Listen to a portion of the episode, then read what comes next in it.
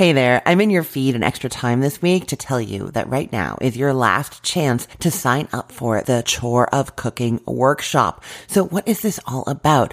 This workshop is really inspired by my own feelings, that I went through.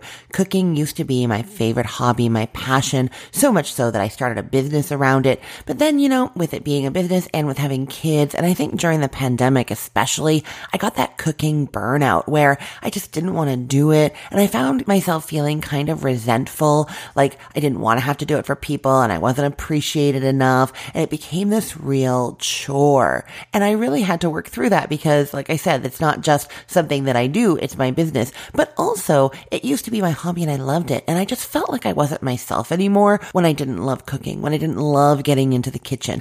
And so I started coming up with different strategies to help myself to enjoy that hobby again. And now I'm doing this workshop, The Chore of Cooking, all about how to fall back in love with cooking again. So if you feel disconnected from yourself, if you feel disconnected from that hobby that you used to love, if you want to figure out why this happened, how it happened, feel less alone in it and find those strategies that I've discovered to feel that joy again, please come join the workshop with me. Cookthestory.com slash joy. The workshop is tomorrow. It's a live Zoom workshop. I can't wait to see you there. Cookthestory.com slash joy.